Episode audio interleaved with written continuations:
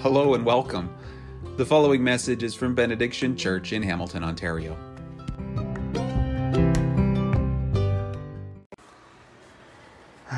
Morning, everyone. If you could open your Bibles uh, at Matthew 12, we're going to be looking at those verses, especially verses 28 and 29 this morning. This season at Benediction, we're learning about what the kingdom of God looks like. And uh, Jesus' parables helps us understand more about this kingdom of God. What does it look like? And uh, our parable today, a very short one, you probably even missed it in reading, um, is going to illustrate a little bit about that. So, verses 28 and 29, talking about the kingdom of God, says, If it is by the Spirit of God that I drive out demons, then the kingdom of God has come upon you. Or again, how can anyone enter a strong man's house and carry off his possessions unless he first ties up the strong man? Then he can plunder his house. Now, there's a lot to unpack in this short parable, there's a straightforward lesson. The straightforward lesson is basically that even if Satan is a strong man, and even if the world is his house, and even if we are the property of Satan, if he has us, Jesus is the stronger man who kicks open Satan's door and ties him up and steals his people away to a new house, to a new kingdom And this new house is filled with spirits. There are some spirits drawn out all around, if you can see it. But it's not like a haunted house. It's not a spooky house in that sense. It's more like the house in the movie Encanto a supernatural home that brings blessings to the whole village. I feel that God has been impressing on me the need to remind people that there is a reality beyond our printed Bibles that we can touch, or our local church that we can see, and our natural world that we study.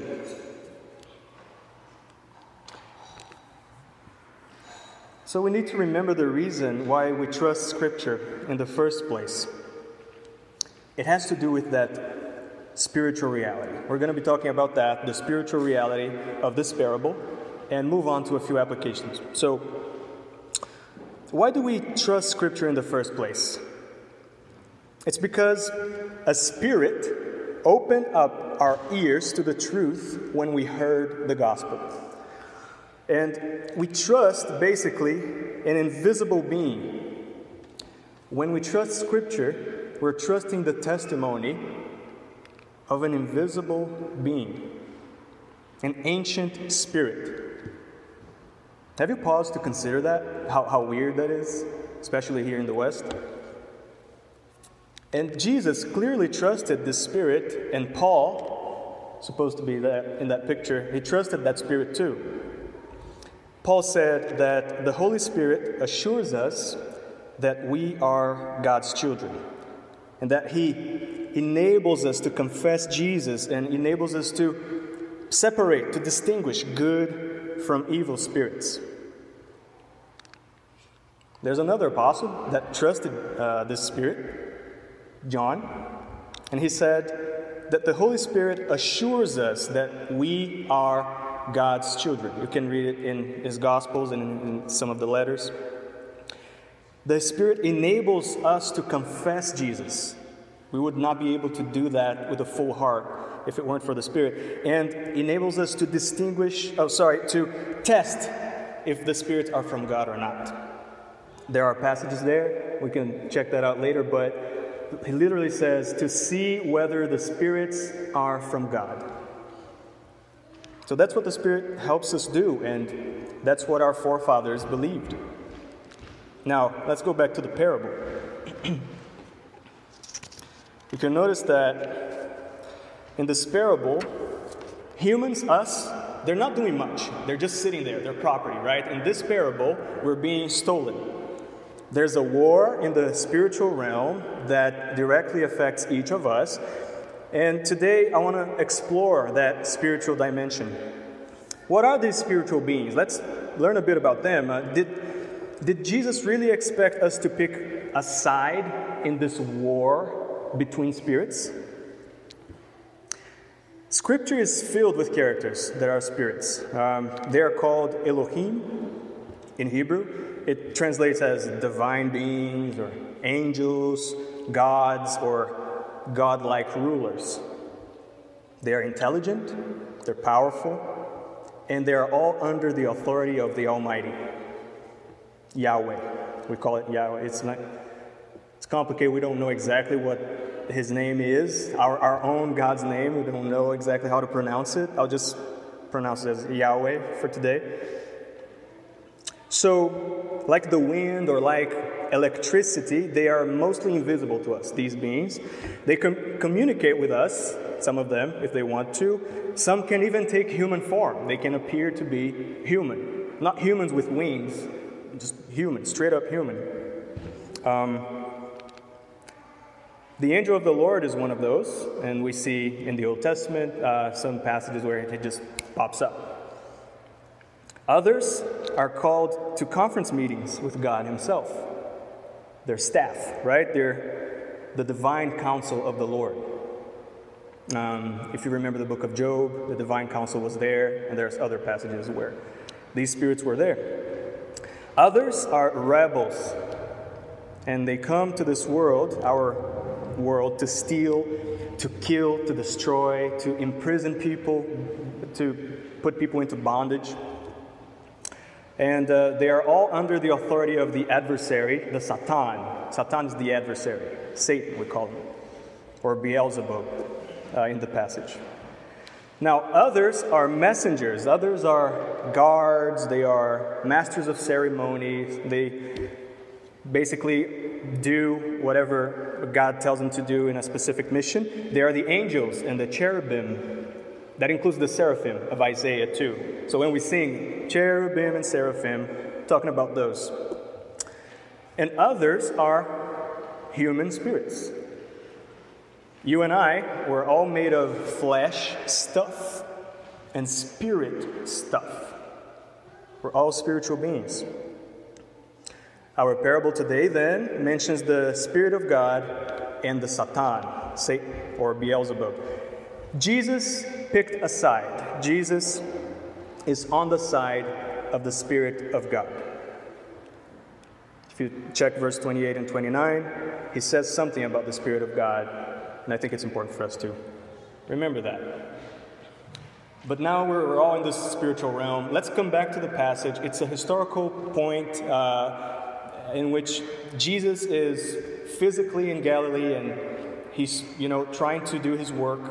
Uh, how did we get there? Where sometimes when I read the parables, it all floats, and there's the parable of, of the sower, there's the parable this or that, and I don't know when that happened, where exactly it took place, and which order. So I took a chronological Bible, and I'll take their word for it. So let, let's give you some background. How did we get here in this moment where Jesus is casting out a spirit. Okay, so first, um, that's basically the area where they are, the area of Palestine today. Um, so it starts off by Jesus turning water into wine in Galilee, first public miracle. And then he casts out, not demons, merchants. He casts out uh, people that were selling things in the temple. That's in Judea. Then he tells a man still in Judea that no one can see the kingdom unless born of water and spirit. That's important for our parable, too. And then he goes to Samaria, Samaria, Samaria, tells a woman there that he is the anointed king. So he announces himself. And this king gives living water to those who worship in spirit and not in temples. So that's another important thing for our parable. Then what happens? Then he ends up returning to Galilee. He stays there. for some time. And in Galilee, he says something. He says, The time has come. The kingdom of God is near. Repent and believe the good news. He goes to a synagogue, a meeting like this one for the Jews, and he says that the prophecy of Isaiah was fulfilled, and he talks about the Holy Spirit. The Spirit of the Lord is on me to proclaim freedom for the prisoners and recovery of sight to the blind, to release the oppressed. And he goes on.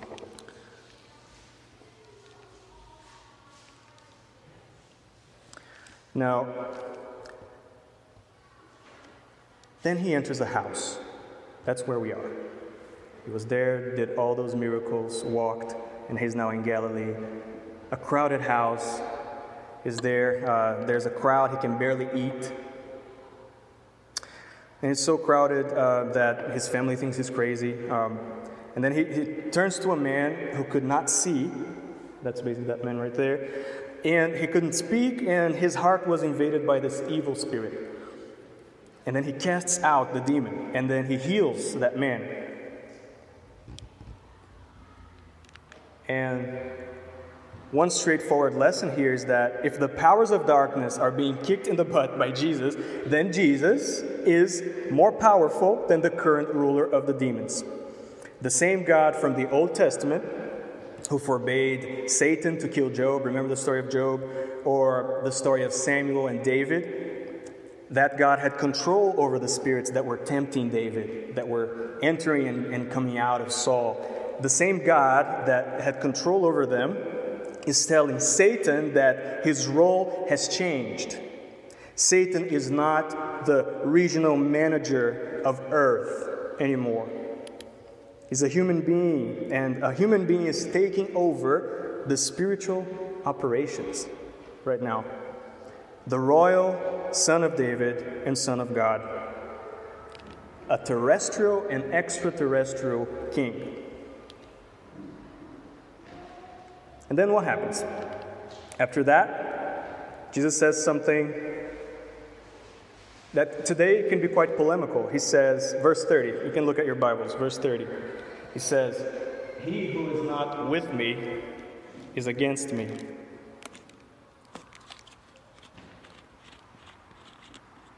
So there's a war, and Jesus says, He who's not with me is against me. Is there any neutral ground in this spiritual war? I, I, say this because I'm Brazilian. We usually don't partake in wars, or like the Swiss also don't tend to.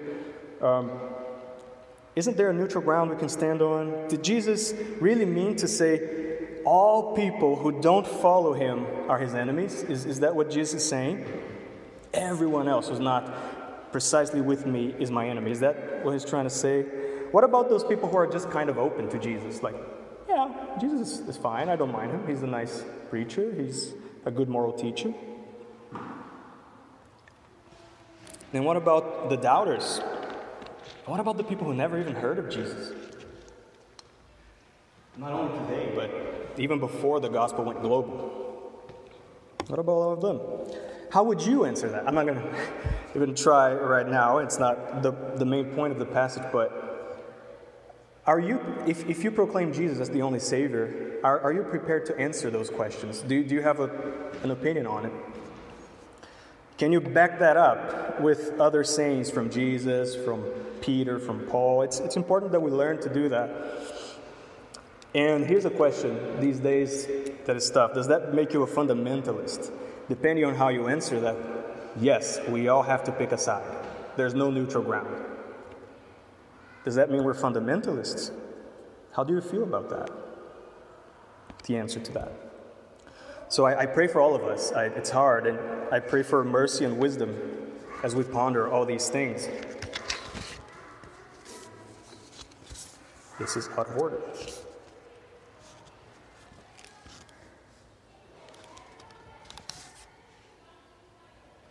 Three, four. Aha.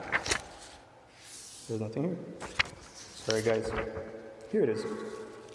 What if it's true that every human who does not pledge allegiance to King Jesus will be cast out of earth in some kind of eternal fire? What if it's true that the same place where God will send Satan and where God will send his demons to suffer and to punish them, what if our loved ones, some of them, are going to be thrown there? My father doesn't believe Jesus. I, I don't want my father there. We all have loved ones who are not with Team Jesus, who are not confessing Him. It's one of the hardest burdens to carry in this life. Um, and I, I, don't take that lightly. I, I weep with you as we wait for mercy. We need to pray for them and, and for ourselves when we doubt so we can continue to believe. Um, but that's not the only hard thing there's another thing that makes this parable very hard, at least to me when I read it. It's about strong males, kings and strong men taking over. You know, uh, it's been 2,000 years after this episode, and a lot has happened in the hands of strong men in history, even before that. But I don't think this would be appealing to anyone today. Take this is one of my ancestors. Uh, he's from Brazil, uh, an in- indigenous chief, Chief Tibiriçá. He's a strong man, and there's a historian that says that Chief Tibiriçá, he was a leader of the nation Tupi, back when the uh, Portuguese were uh, taking over. And he chose Christianity, the historian says, around the 1500s. And he also chose to side with the Portuguese uh, there was an army occupation, and he fought with the Portuguese against his own brother, and he killed his own brother in the war. I have so many mixed feelings about this, about this story, but it's just one example of rulers fighting other rulers, strong men picking sides, projecting strength, trying to take things from other men. It sounds like the way of the world, doesn't it? This parable sounds a bit too much like that. No wonder that Jesus, the strong male monarch, is hard to sell today. Like a lot of people are just put off by that. And to me, it's a little bit off putting as well. I have to grapple with it. Especially, it's hard for people who have been hurt by strong men. Even in the church, a lot of people have had bad stories with strong men taking what's not theirs.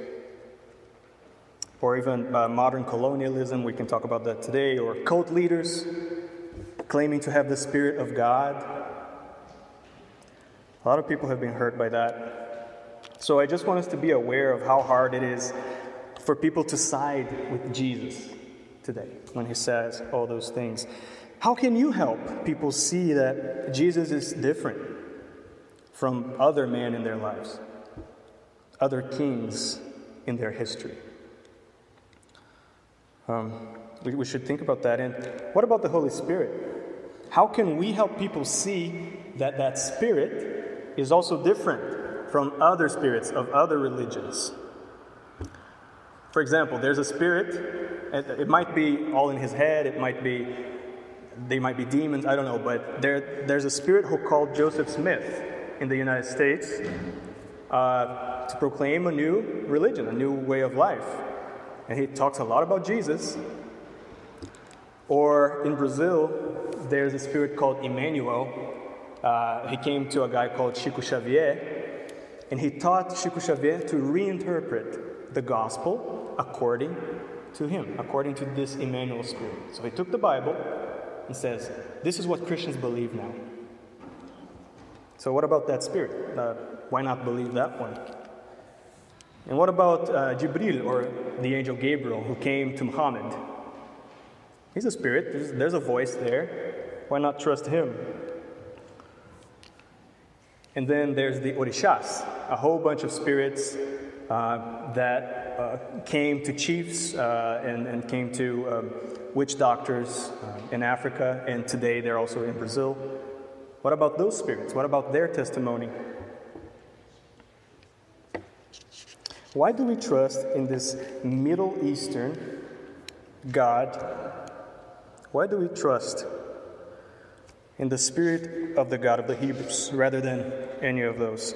If you grew up in Western culture, I, I, get that you probably don't think about it that often, and that's precisely why I'm bringing this today. It's, I'm not just talking about spiritual warfare. We talk about spiritual warfare, it becomes very humanized, like only individualized. It's my spirit, it's my temptation, my faith. But no, it, it's not just about that. It's about actual spiritual entities in this city, in this very city. Yesterday I was at this uh, festival, and uh, the artist was singing praises to Yansan, an Orisha. And here I am today singing praises to Yahweh, our God, the Spirit of our God. She calls herself a daughter of Yansan in her songs. I call myself a child of Yahweh. So there are competing spirits, competing realities, even around here in, in, in the Hamilton area, in the greater Toronto area. Um, there's also a friend of mine from the US. He, he's a seminary professor. He went to Africa and he taught a, a regular seminary class, but his students came to him and said, Very good class, could you help us figure out what to do with the witch doctors that are uh, sending spirits to torment us in our businesses and, and everything's upside down? So his class was not geared toward that, and there, those are actual problems in the majority world. He felt totally unprepared. It's not just mysticism, it's not just superstition. The majority world actually is more attuned to the spiritual realities, and we should tune in as well. So, what do I do with this? I encourage you and all of us to learn more about other spirits that are actively dragging people away from Jesus all over the world and learn why it is that Christians should choose to trust the Spirit of Yahweh like Jesus did. Do you believe this Spirit just because we're brought up in church and that's just familiar to your ears? Is it just because he's stronger? Stronger than Satan. You've seen some miracles, and he seems to be the top dog. Like, is that why? Why, what makes the Holy Ghost, this spiritual being, so dear to you that you would abandon everything to follow his calling? I, I challenge us to think about that. And I'll conclude now. I'll conclude by repeating how this parable uh, helps us understand God's kingdom Jesus is saying that the old boss, oops, here's where I want this. He's saying that the old boss was losing his power, losing his house, and the kingdom of restoration was inaugurated that day. And that's why we're here. That's why we celebrate every week and we sing that we will feast in the house of Zion, a new house. Jesus did the work, he picked a side we picked a side. And now the Holy Spirit is this army, spiritual beings all over the world, spiritual beings here in Hamilton, maybe around your own neighborhood. And weird as this may sound, let us just be grateful for that. It's, it's actually a reason to celebrate that a powerful, ancient, benevolent spirit took pity on us who were rebellious and we were in poor company too. And he was kind to us a kind spirit, a generous protector who chose to live with us humans once again. The Spirit of Yahweh is here. In this building, He is among us, and He will be with you when you go home. So let's thank Him and let's talk to Him right now. Spirit of our dear God, Spirit of our dear Christ, thank you for taking pity on us, for choosing us, and for enlightening us as to what makes your kingdom so different a kingdom of healing to the blind, to the mute, to the oppressed. Bring that healing to Hamilton. Bring that healing to our own lives. Help us, Lord, Keep the faith in you and discern spirits, Lord. Have mercy on us. In Jesus' name, amen.